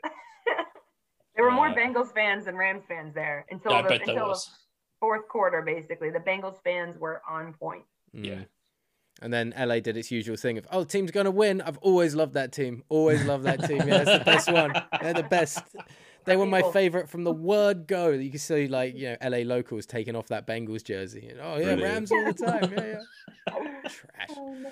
Um, yeah. Uh, let's talk about a bit of QBs and stuff quickly as well because there's been so much of that this week. Oh, And the biggest one, Carson Wentz going to the Commanders. Unbelievable. yeah, that was the biggest news of the week, wasn't it? You know, I, I, I slated that to start off with, but the more I'm thinking about it, they do have a decent running back in Antonio Gibson. The Oh offensive no, you're line not isn't selling great. yourselves on. Uh, Terry on McLaurin Wednesday. is a fantastic wide receiver. Yeah, he's awesome. Yeah, He will be the Wasted best receiver that Wentz has ever had. Mm, I don't know. Alshon Jeffery in that Super Bowl season was Uh, incredible. McLaurin's better. McLaurin's definitely better. Than... Yeah. And Curtis Samuel is a very, very good number two. Mm. They've got a decent tight end in um, in Thomas. Defense isn't bad and has a lot of promise. Just has to live up to it. So he's still not got a bad situation. He's not been in a really bad spot yet, Carson Wentz, in terms of the team he's been on. He's not had like a Jared Goff who's gone to the Lions. He's I think- still landed on his feet. He's going. He's going to a toilet division as well, as we know. So uh, that's uh, that's. And I, if you went, you want to go back and play in the link and, and stick it up the uh, the Eagles. You know what? Oh That God, will that's be gonna fun. Be so fun. have you have you circled that on the calendar? Which I- weeks are they playing? That's going to be I brilliant. want to. I'd really like to get out to that game because it'd be interesting to see how. Because They get booed. yeah, I know, obviously, but Fletcher I, Cox is going to sit. I, I don't. him. I don't think there's there should be that much negativity around Wentz. I still don't. I don't hate Wentz. I'm just frustrated with Wentz because we had a year of greatness, then he gets injured, and we win the Super Bowl. That was amazing. Thank you very much, Nick Foles. You are God. Then we had the year after that, which was that all or nothing year, where Wentz did carry that team by every part of his body that was breaking all over the place until he couldn't play anymore in that playoff game. And Nate Sudfeld came in. But Wentz didn't play badly. It was a bad team around him. Mhm. He, he missed a few back shoulders, which was something I was getting on him for at that season, everything like that. But you admired the heart at least and what he did to try, especially when we had, you know, Vince, um, not Vincent Jackson, uh, DeSean Jackson getting injured that year. Alshon Jeffery was out for that year as well. We didn't bring back Torrey Smith from the Super Bowl year. It, it was a real mess of a team. It was only that last year in Philadelphia where Wentz got frustratingly bad at times. But then at the Colts, as I said, he was, you know, under 10 interceptions on the season. Like he had wild plays that were problematic and he had bad games. And he also had games where he looked really good at times. And you're like, oh, Carson can do it. So Eagles fans, uh, it's never going to happen. As I say, they'll turn on anybody in a heartbeat. But we shouldn't be too angry at Carson Wentz. He still was actually a pretty good player for the Eagles overall. It's interesting that you would phase it that way. I don't think anyone was suggesting that you should be angry. Uh, so I that mean, kind of it's gonna- sees where they your are head gonna is be. at. generally. I'm a little angry. so- I don't. I, I think And I it's mean- more like the. It's more the kind of I don't know intangibles or whatever, isn't it? With Carson Wentz, like there were rumors that the Eagles that he wasn't a locker room guy. He didn't seem to have the support of a lot of the players. That's why they embraced um, Nick Jalen Foles so much when he came in, and and he, Alright. they like Hurts as well because he seems like a hard worker. Um, but You'd have to be if you're that bad. I was waiting for you to say something. All Oh, come on, always Ollie. been hating on him. oh, Ollie, we don't want to get into We that did. right we now. did a talk sport Yeah, show, bro. and We've Phoebe. got a whole off Phoebe turned up late, my ad. Uh, I was not and um, and they asked me about Hurts on that that night, and the producer Ollie Thornton was like, "Oh, come on, then we we touched this. What do you think?" And I just went off on one for like five ten minutes, like a whole segment of the show. We ignored Red Zone, and I was just slamming Hurts Wasn't that the week that he threw like five picks though? It was. I felt very vindicated. So by it as he- yeah, he had a good reason to do so. yeah. I I mean, mean, the thing with Wentz at the Colts, though, he had a very good offensive line. He had Jonathan Taylor in the backfield who was exploding. He had decent receivers around him. Yeah. And he had a very good defense, but he still couldn't get And it a done. They couldn't beat Jacksonville to get in the playoffs. Yeah. Like Was I think that it's so telling that they, you know, they signed him to this quite big contract, and um, you know, They're Frank out. Reich obviously believed in him, and the ownership believed in him, but they saw something behind the scenes that I don't think we saw because it wasn't just the loss. Yeah. it was like some. I think that there's kind of more to the story. Like I think he really didn't gel with the locker room, and they were just like, the, Mm. he's just not the guy. And it's like, well, if he's not a locker room guy at the Eagles, he's not a locker room guy at the Colts. How is he going to get on at Washington, which are less talented team is a less talented team, although they do have talent, as you said, Jazz, but they're not a winning team. Like they don't have a winning culture. Like Ron You Rivera's know, trying his wh- best there, in fairness. I know, but when was the last time they went like well, they won a playoff game? I mean, they're not a franchise. They've been a franchise. they in run the they run the Bucks pretty hard two years ago. at the end of the season with Heinicke, yeah. Yeah. That was a tough game for the Bucks. yeah, they didn't win. I, I think as well. They did I win. just- no, I did. We're just saying that it's not like they were. a I'm just pushover. saying. I'm just saying it's not going to get better for him. Like I if think he though Wentz doesn't if need he to hasn't be, proved himself already at two good teams, then he's not going to do well at the Commanders. Wentz doesn't need to be a leader in that team though, because Sounds weird. he he's not very good at being a, a locker room leader guy anyway. And I think I've said on numerous occasions that it always felt like he was saying what he thinks would be the right Always thing been told to to say say as a his ear. leader. Yeah. Yeah. Um, but he doesn't need to be that because Chase Young is go- is the long term leader of that defense without a doubt. Absolute beast and a very charismatic guy by all accounts. Scary Terry is the do as I say, not as I do kind of guy. Uh, sorry, do as I do, sorry, not as I say. As in, he just goes and excels out on the field, and people can take that. And then you've got Ron Rivera, who is a s- iconic coach who Loved just freaking beat cancer.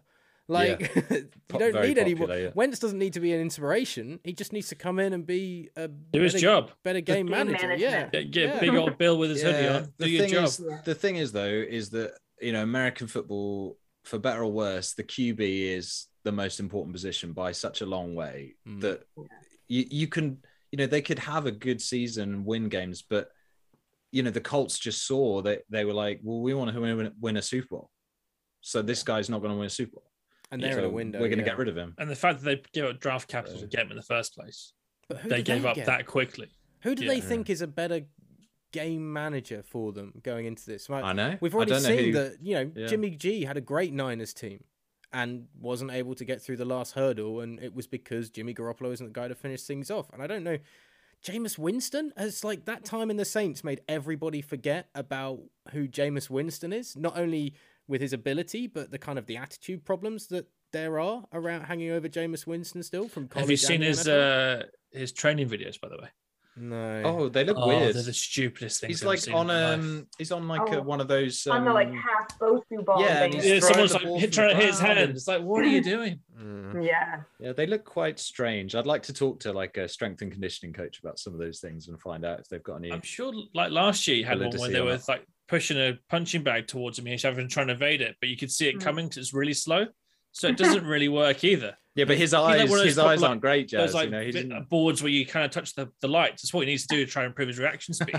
He's got to Not have be a slow punch bag coming towards your face. deadlifting giant crates of crab's legs. Lean into it. Just you know. Get that sponsorship money. Yeah, just go Yeah. big. Like you know what you did. Like let's come on, let's just do that. That'll that at least make fun of it. But yeah, what other what other quarterbacks are out there to go and get that would Deshaun Well, I Watson. mean, He's still Oh, around. I If the, if, the, if the legal stuff gets sorted, but that's a big if, and then you got to try and trade with the take that on board. No, No, but wants to take that. There's supposed to be like a judgment or a decision on that sometime soon, I think. So that Yeah. gives you a, an elite option if you wanted to try and take that and the circus that comes with it. but regard I was gonna say, regardless of what happens with that judgment, there is a court of public opinion that I can't imagine an organization Colts like don't Colts feel like want that, do they? To be that kind of an team. old school owner, like I don't know, they've just had character guys there, haven't they? And not a big media market. I don't like, know. That'll Doesn't be a feel lot right, of does it? attention on a Yeah. really bad situation. But it's also in division, so it's unlikely the Texans would trade them even if Yeah, they offered yeah. 10 first round picks. Yeah, that's But, true. But there's still other people. Maybe there's also the Colts know something we don't, and someone else is available that, that they're trying to make a deal for. Either. Yeah. Maybe. So They what should've about done- Russell Wilson then? What do you what do you guys oh. make of that? What do you think, Phoebe? Russell Wilson? Do you who won in that trade, or did everybody win? Man, you know what I hate about like all that is is literally Pete Carroll was like the day before being like, "Nah, we're gonna Yeah, keep know, him. We're gonna do this." You know, Lie, like, lies. Yeah, it, it's all lies. It's all lies.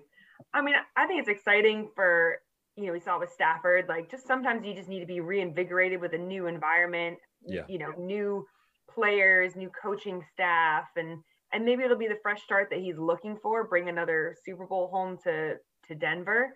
Um, I, I'm keen to see what the Seahawks do and who they look to because yeah, I mean, we've not talked about all season in years. We've not talked about all right, who's gonna who's gonna come behind Russell Wilson. Like, Yeah. there's not been that conversation. So, there, I don't think that they they can't win whether with the people or as a team without having someone of that caliber. And there's no one I would say of Russell Wilson's caliber out there necessarily. Well, Deshaun Watson would be the only one. If, but then again, I mean, they but then the, the Texans are I more likely to trade to Seahawks because it's They not in their yeah. division, it's not in the AFC. So It's you poss- have that possible, as a potential. Pete Carroll's possible. out of that door so quickly. Yeah, I think he sees what happens in the draft, gets the preseason. You know what? No, this isn't for me. See you later. Yeah. He- the thing is the though, right? Around. he's seven. He's seventy years old, but like he acts like he's forty, and he looks like he's sixty. So I think I don't know. He could go through a rebuild. Like I wouldn't put it past him. Yeah, do, I do don't, you want I to don't do that? think he's though? willing to do though. No.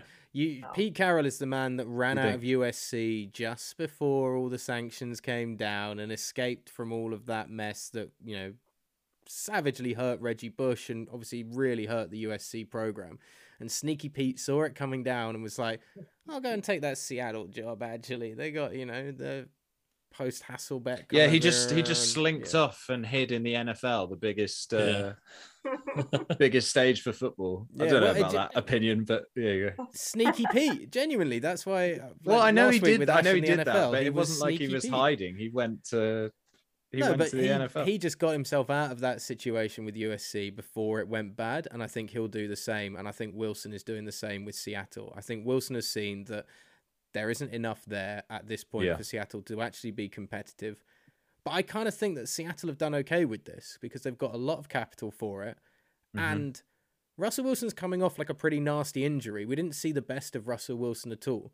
And the year before that, he faded out in the second Yeah. half of the year. He was the MVP after seven weeks and then Yes. was Yeah. kind of nothing afterwards. So I wonder if Mhm. the Seahawks have actually got the better deal of, well, we've taken Denver's future and we've Mhm. got a, now a future that we can start a rebuild with a load of assets and an amazing young tight end in Noah Fant. Just Yeah. love him. So yeah, I think he's great. I think Denver are going short term, a bit like the Rams, and the uh, and the Seahawks are going Chargers long term. Like, okay, let's just slowly start a build here. Mhm. I think a lot of people will see what the Rams have done and, and think, well, maybe that's the way to go. If we're just Mm. looking to bring a Super Bowl home, you know, make an all star team and, and see what happens. So I'm interested to see how many teams think that way. Now, I think there's a lot of young coaches who potentially don't want to do that. Um, but you never know. People are just trying to be instant gratification because as whether we're talking American football, we're talking football, like soccer football, we see a lot more. There's no patience for these managers. There's no patience for these head coaches. So you Yeah. to live in a world where it's like, okay, how can we get this result right now? Mm. And it's also it's getting a proven commodity rather than having a draft pick, which may or may not end up being as you expect them to be. You know how they're going to react when they get to the pros. You know how they're going to fit into your scheme properly. You can do all the projections you want, and they can look great on the practice field. But when they get out and they're getting hit in the mouth, well, are they still doing what they're supposed to do on the tape? Yeah. That's the question. Yeah, for sure. I'd, I'd say like we when we were we were messaging on WhatsApp when the news came out, we're kind of going back and forward about it, like you know who did well out of it, um, and we were saying like Russell Wilson. Just from my point of view, it's a little strange him going. I know the Broncos have got a good squad, but they're the third best team in that division. I think, like on Maybe paper, right away. Do you, would you put them then above uh, the Chargers then on I think, paper? I think they could be with above Russell the Wilson? Chargers. Yeah, That, that they're definitely Okay. number two and a close number two against the Chiefs. I think it's still the third best quarterback out of those three. But yeah. I think, but I think overall, I guess the Chargers team- have got a lot to prove as well. Um, and the Raiders aren't game. slouches either. It's like he's it is weird for me though, just looking at like he's gone from a division with uh the Cardinals who are good now, um, the Rams who just won a Super Bowl, and the 49ers. And he's just gone to a division where like he doesn't want to do it the easy way, does he? Like every Mm. game is going to be tough in that division. And and you're now in an AFC playoff yeah, bracket that's stacked. stacked with quarterbacks. Yeah. I mean, the drop off in the NFC compared to the AFC and QBs now is bonkers. Humongous. And like, there's nothing else out there for anybody else to go and get either in terms of like the market. I mean, I think it's Hmm. it's saved Carr's job in Vegas because he's been on the fence for the last two seasons, and Gruden was like his biggest supporter apparently in that Yeah. in that locker room. But because now Well, he should come to the NFC, shouldn't he? He's going to be one of the best ones. How to be a stud. but the Ra- the Raiders with no with no draft um, prospects that are apparently the next big thing in this draft, and who else? Kyler Murray has added the Cardinals back to his Instagram, guys. So I know you've all been tracking that pretty Oh, eagerly. So uh, yeah, so it looks like he's Ah. staying. The child is staying there apparently, um, or Baby Yoda, I think is uh, some people were calling him. But um, But Angry yes, it- toddler is how he runs, isn't it? That, that's I prefer angry toddler. angry toddler, yeah. yeah, kind of running around like this. Yeah, I like it. Certainly been throwing his toys out of the pram this off season. He has indeed. But like there is, yeah, there's nobody else to get. So they, the Raiders have to stick with Carr this year, and Carr gets another chance. You know, if the Raiders don't finish last in that division, that's a big win for them. I think at that point. Yeah, it's brutal for them. I did message uh, our friend Yogi, who's been on on the podcast with you guys, um, as a Raiders fan, and he messaged me straight away. He was like, "Well," I think he sent me a gif of like, you know, the guy just like has the papers on his desk and he just chucks them in the air. and says, Fuck this. So yeah, of course, all this rough happened times. because Aaron Rodgers re-signed with the Packers, Yeah, which is the first big bit of the news, wasn't it? Which I'm it'd be interesting to see. Obviously, if you could have a sliding doors moment, if Rodgers had retired, whether Wilson would still go to the Broncos or not, or if he'd gone to the Broncos, where Wilson would have ended up, or would he still be the Seahawks? Or is there another team secretly trying to trade for him? Mhm, mhm. Like, I don't see Aaron Rodgers ever leaving Green Bay. Now, I mean, you could probably say that about, you know, Stafford as well. They never thought that he would And Tom leave. Brady, actually, yeah. And yeah, so I don't know, but he must have looked and, and thought, what are my actual like options here? And and he he had a bit of power because Yeah. Green Bay aren't ready to be in that rebuild. So he kind of had the chips in in, in on his side. Mm. So I, I think he I mean he's done very well for himself uh, in, in terms of the deal that he's created there. Well, apparently that deal is false, by the way.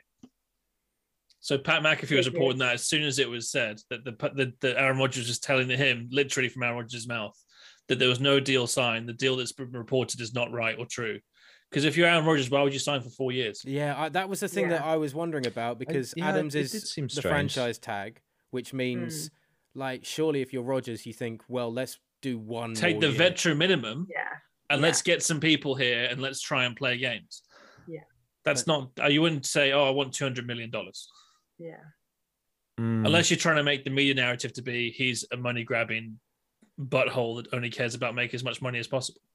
I mean, people think that already. No, I know that's that's the reason why it's so believable, though, isn't it? It's the thing. But yeah, it Yeah, was. Um, they were talking about that at great length after Rappaport's uh, tweet, and they said that's definitely false. So we might find out in the coming. God, week. the NFL insiders had taken some heat after Mm. Schefter broke the Brady news early and Rappaport maybe getting that one wrong. Yeah, well, of course, he may get it right, but it, again, Aaron Rodgers said that that was a deal that was thrown on the table, but he never signed it. Just because it was thrown on the table doesn't mean it was signed. Yeah. Which is also bad if Green Bay allowed that to get out in terms of you've just at least deal sorted in principle a deal with Rodgers. Yeah. And you allow that to sneak out that that's the thing, and then that becomes the narrative, and that looks bad on Rodgers. If it's not been signed, Rodgers can turn around and be like, "Well, let's change the deal then, because I don't like the way that you're treating this." I mean, Yeah. it's it's still quite a delicate situation in Green Bay, but it does look like he is going to be. But maybe they sign him for four years because they want to make sure that if he decides he wants to try and leave next year, he can't leave to go anywhere else. Mm. It'd be like if Brady tries to come back and said I Brady love team back that. in the Bucks. Yeah, Bruce Oh, we want Arians. five first round picks, or he's not. He's not leaving. So that's the way you just try and lock up a player's rights, don't you? That's that makes me think as well that Arians didn't really like Brady that much when he's like, if he wants to come back and play for somebody else, he can't. He's going to be a buck or he's not going to play. And it's just like such a good like I own you, Tom. Like, it's a weird, it's a really weird power move, but I like it a lot. Yeah. Um, I think feel like loyal, like it's a loyalty thing too, isn't it? I mean, they might not have gotten on either way. I, I think it's a, I think Tampa Bay is a, a tough place to work and a tough place to play. Even though it's in beautiful weather, that doesn't mean that the building itself is is the easiest place. I mean, they they obviously Oh, have really? a very big like work mindset and every team's different right so like an example so in buffalo like there's not really you, you don't drink on any of the flights not like that's a thing right that doesn't not like that matters but you don't there's no like alcohol on any of the flights post game or pre game whatever but like the Pre-game.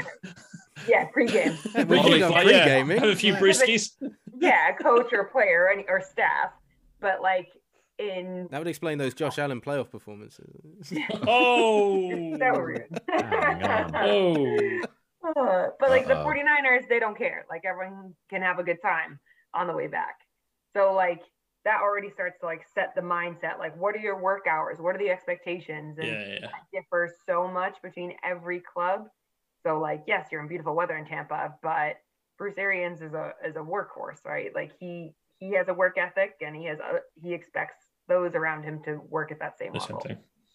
That's weird that him and Brady didn't get on. Like, well, I don't know. I just made that up actually. Well, you're just making that up, Ollie. Yeah. I, I changed the narrative, but that would, I mean, that would make you think that Arians and Brady would be like best buds over that though, because they're both just savage workers in that sense. So But how does that work if you are a- an expert at what you do, and then BA is an expert at what he does, and then you come together? Mm-hmm. You you come from two totally different mentalities and experiences. Like whereas in in New England, Bill and Tom, Bill Belichick and Tom at Brady, they work together in that mindset. Like that doesn't mean just because you're two amazing humans that you're going to work together. Like Mhm. so the Patriots m- method may not be the BA method. mm, yeah, that's true. Talking of the Patriots, the the win for the Bills this last year must have been was that the best you've had as like a that's the Bills Nice so done it. move. excited. Those dance moves are fantastic, by the way, Phoebe. Thank you. Thank Love you. them. This is like throwing shapes, right? I'm Yeah, yeah, here. exactly. I, yeah. I assume you're on TikTok, Phoebe, from your performances. Um, no, I'm too Well, you should get that. on there. I'm too old. I should. My dog. I'll get make sure the dogs have a TikTok. That'd be way more entertaining. Um, yeah, that was major. I mean, there's so much like pent up, you know, aggression towards each other and like Yeah. history between the teams. So for them to come out and like dominate against the Patriots, I mean, not punting, like that's unheard of and to score on every drive, like that was just that was just a, a total, you know, screw you, we can do this. Yeah. Uh, the Patriots, which I, I love to see. So because it, it didn't go that way before, right? I mean, like for Yeah. for the Patriots to come in and just throw the ball three times, like run the ball, run the ball, run the ball. It's not it's not entertaining as uh it's not entertaining as a fan, it's not entertaining as a coach, you're and as a player, like staying engaged throughout that whole game. Now you've got like real juice flowing, like Mhm. energy going when when you're coming out there and like really giving it to someone. it's nice to be you know you're not only the fun team to watch um you know in the in the division but yeah i th- i would have thought i was thinking about this as well like teams obviously the bengals were everyone's team this year because they exceeded expectations i think because the bills lost to the chiefs in that in that way i think you're going to have a lot of neutrals on your side this year People's coming. champs. Yeah, it Yeah. feels like you're going to be in the, you know, the top five of like, you know, especially for people like me whose team hasn't got a chance to win a Super Bowl. We've got to like peg our flag to someone. And the Bills feel like, yeah, I might kind of, I don't know, get on that bandwagon fairly early and try and ride that to the Super Bowl.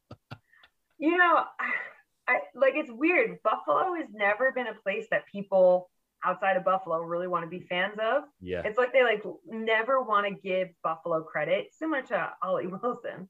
Um, No, I you know, love I love the Bills. I need to ch- we need to sort this No, I narrative out. mean, I love the Bills. Josh Do Allen, you, I just think he's You're criticizing their my favorite first ever son. NFL merch was a Buffalo Bills hat when I was about six years old, and I've I think I think the Bills have got the genuinely the best merch. Schechter's got without a doubt the best hat I've ever seen, uh, the grey one with the uh, with the Oh, rainbow I- bill. on it. It's so nice that. that. they've got Mm. some of the best kits. Love the history. Anybody that's watched the Thirty for Thirty documentary on the four Super Bowl losses in a Four row, missing rings. like Mhm. that is, but that shows how much the Bills mean to that city and like the way they came out and celebrated them just getting to a Super Bowl and the the reaction around like Scott Norwood and everything. I think it's just just unbelievable. You can't not love that team. I think and Orchard Park, it's an old, dirty, horrible. No one wants to go there sort of ground. It's like you know, the next oldest one. What besides from Lambeau, perhaps in the NFL at the moment. I mean, yeah, it's a cool franchise. I yeah, I think a lot of people should be on with the Bills. but It's like- but there's always a but in there because nobody wants to give the Bills credit for what they're doing. Like, look at all these seasons. It- you could win any game, right? Like, it doesn't matter like what game, but until until people, the people, whoever these people are, feel like it was a, a real game that means something, like the Seahawks game, people don't care. They're like, Mhm. oh, like nothing else matters. Oh, but they won that game. Oh, maybe we'll pay attention now. And that's that's more so what I mean. Like even then, we're still we're still doubting Josh Allen. I mean, Josh didn't even like really play in college, and then he's come into the NFL, had a pretty much Patriots length playbook to install for Tom Brady for a rookie quarterback. You know, he's had to overcome those hurdles and with nobody to throw to, essentially. Zay Jones was pretty much it for his first year, two years. Um, and, and that's what I mean. I think there's people don't want to give the Bills credit. So that's why I think they feel that way too. That's why I don't know if you've seen the shirts like Buffalo versus everybody, because that is genuinely a mentality that they have. That's also a great mentality to get in the building as well, though, isn't it? Without a doubt, like Yeah. Sean McDermott's like, "Well, let's ramp this up a little bit. Yeah, let's go. Get the chip on the shoulder. The NFL hates us. They didn't give us a chance to win that game in overtime. We've been done by the. Do you think the Chiefs Bills rivalry is something that can.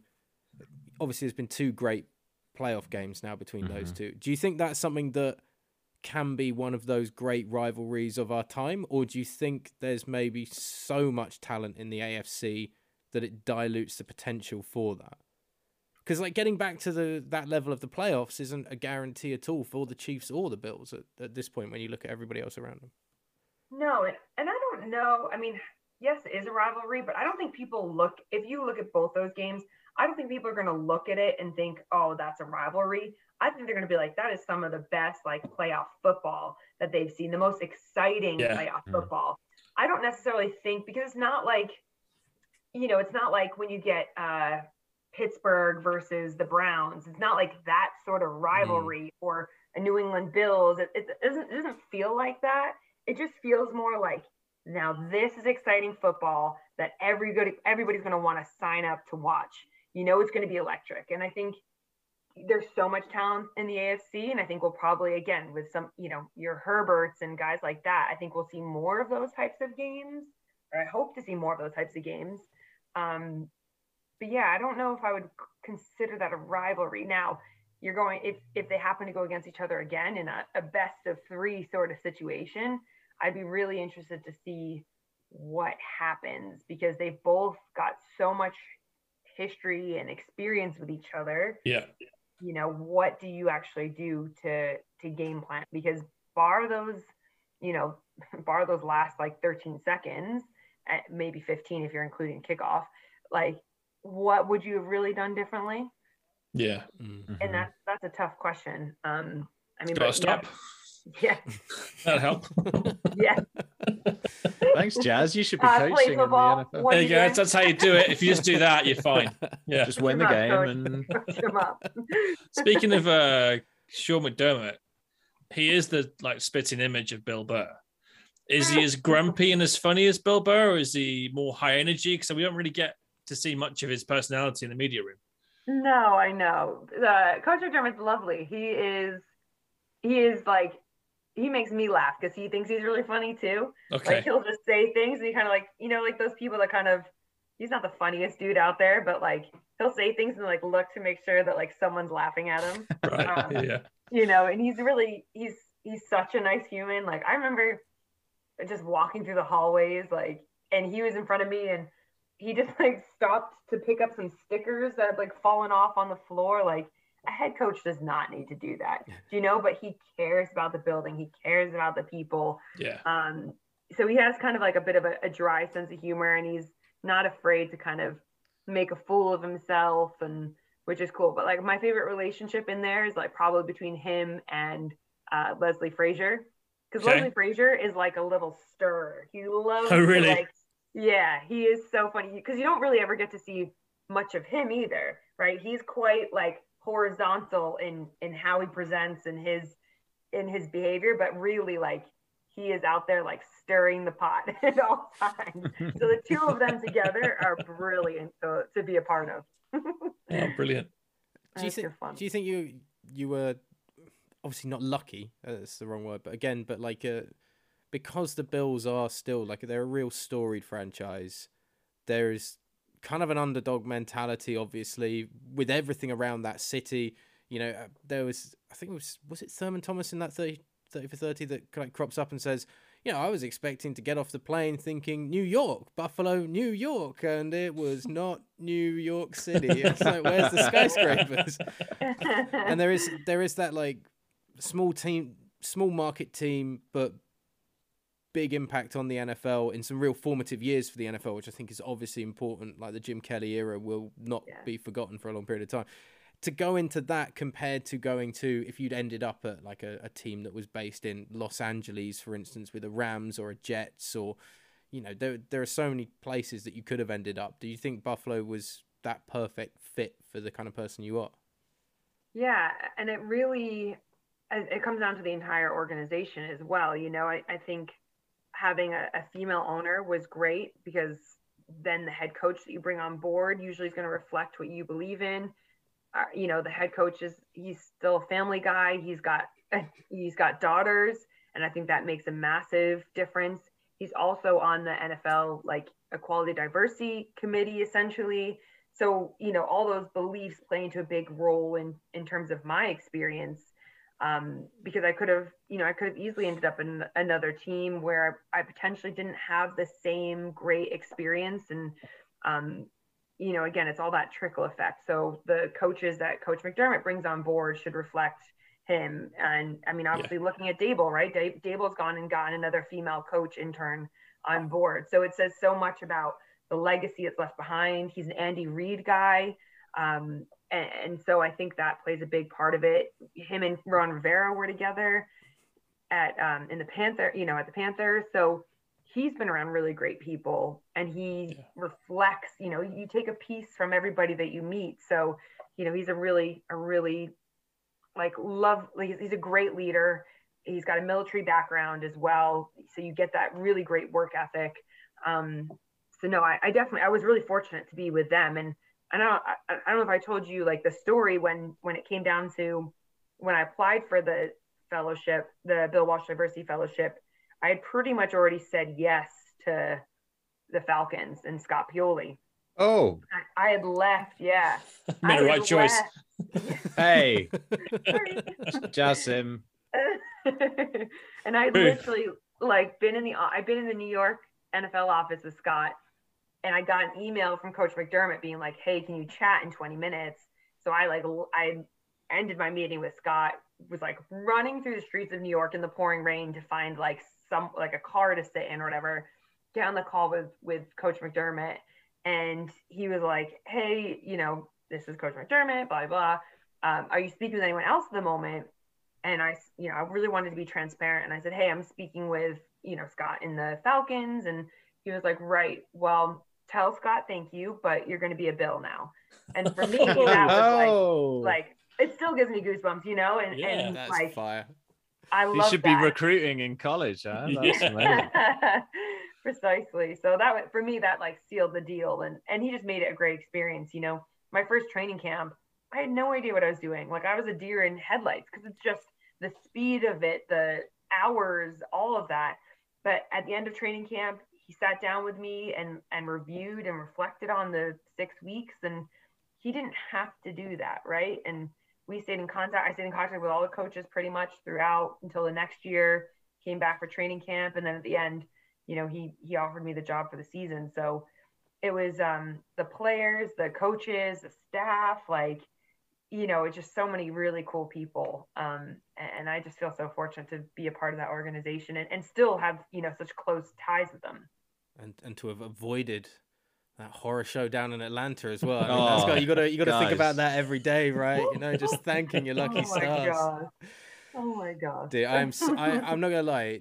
I am so jealous of not only like that experience of being involved at like coaching at that level at all, and then all the stuff you do with flag football and just being you're basically look like if anybody follows you on Instagram and, and stuff like that, you look like you're playing or involved around a football field 90% of the time and the rest of the time you're talking about it Doing on TV podcasts and and radio. stuff. Like, Yeah. it's Yeah. it's unbelievable. It's so cool. I'm very, very jealous indeed, mate. Oh, I think it's it's just a matter of you know when I first got involved in the sport in the UK, like I knew it changed my life. Like it genuinely changed my life. You know, I never thought that I would be as confident as I am now, or um, you know, have speaking abilities or or anything like that. And I think it gave me a social group. It gave me a gave me like a real purpose. And I for me it was always how can I send the elevator back down? How can I make sure that I'm not the last one, that other people get these Yeah. great opportunities to travel and see the world and meet amazing people like yourselves. And I, I think that's something I, I strive towards doing still. I mean, yeah, I, I do do a lot of really cool things, but that's because I've sacrificed so much to put myself in an opportunity to do that. And even Mm. then, you know, half the stuff I do, I, I don't get paid for, but it's not and you know maybe that's bad on me because i need I, I need to think at some point i need to get paid for things but like you know your worth, sort of thing. Yeah, yeah. yeah but for me it's not even a, it's not about the money it's about people's experiences and how you can in the in the meet you know the matter of five minute conversation how you can change their lives just by investing a little bit of your time into who they are and and that's more important to me than than anything else i will take that over money any day of the week Well, You see, you see, Ollie is only in it for the money. He's uh, He's a mercenary. he I'm makes me the and Jazz pay. He makes me and Jazz pay for this podcast. We have to give him money every week. yeah, Appearance fees. That's how that's how it that how it goes down. To be honest, and uh, and then there's a producer fee as well, and all that kind of stuff. It adds up. It just stacks up. I mean, we know we know that you're good at the. You want to impart five minutes onto anybody you can because you might be the most conversational person at all of these events. To the point that I've always seen. there like let's go I've, I've seen you in conversations with people you don't want to be in conversations with, and you're still in a conversation. Too nice. no And you names will be mentioned no names will be mentioned whatsoever, but it is a very enjoyable thing to, to watch and study. For one of us. yeah.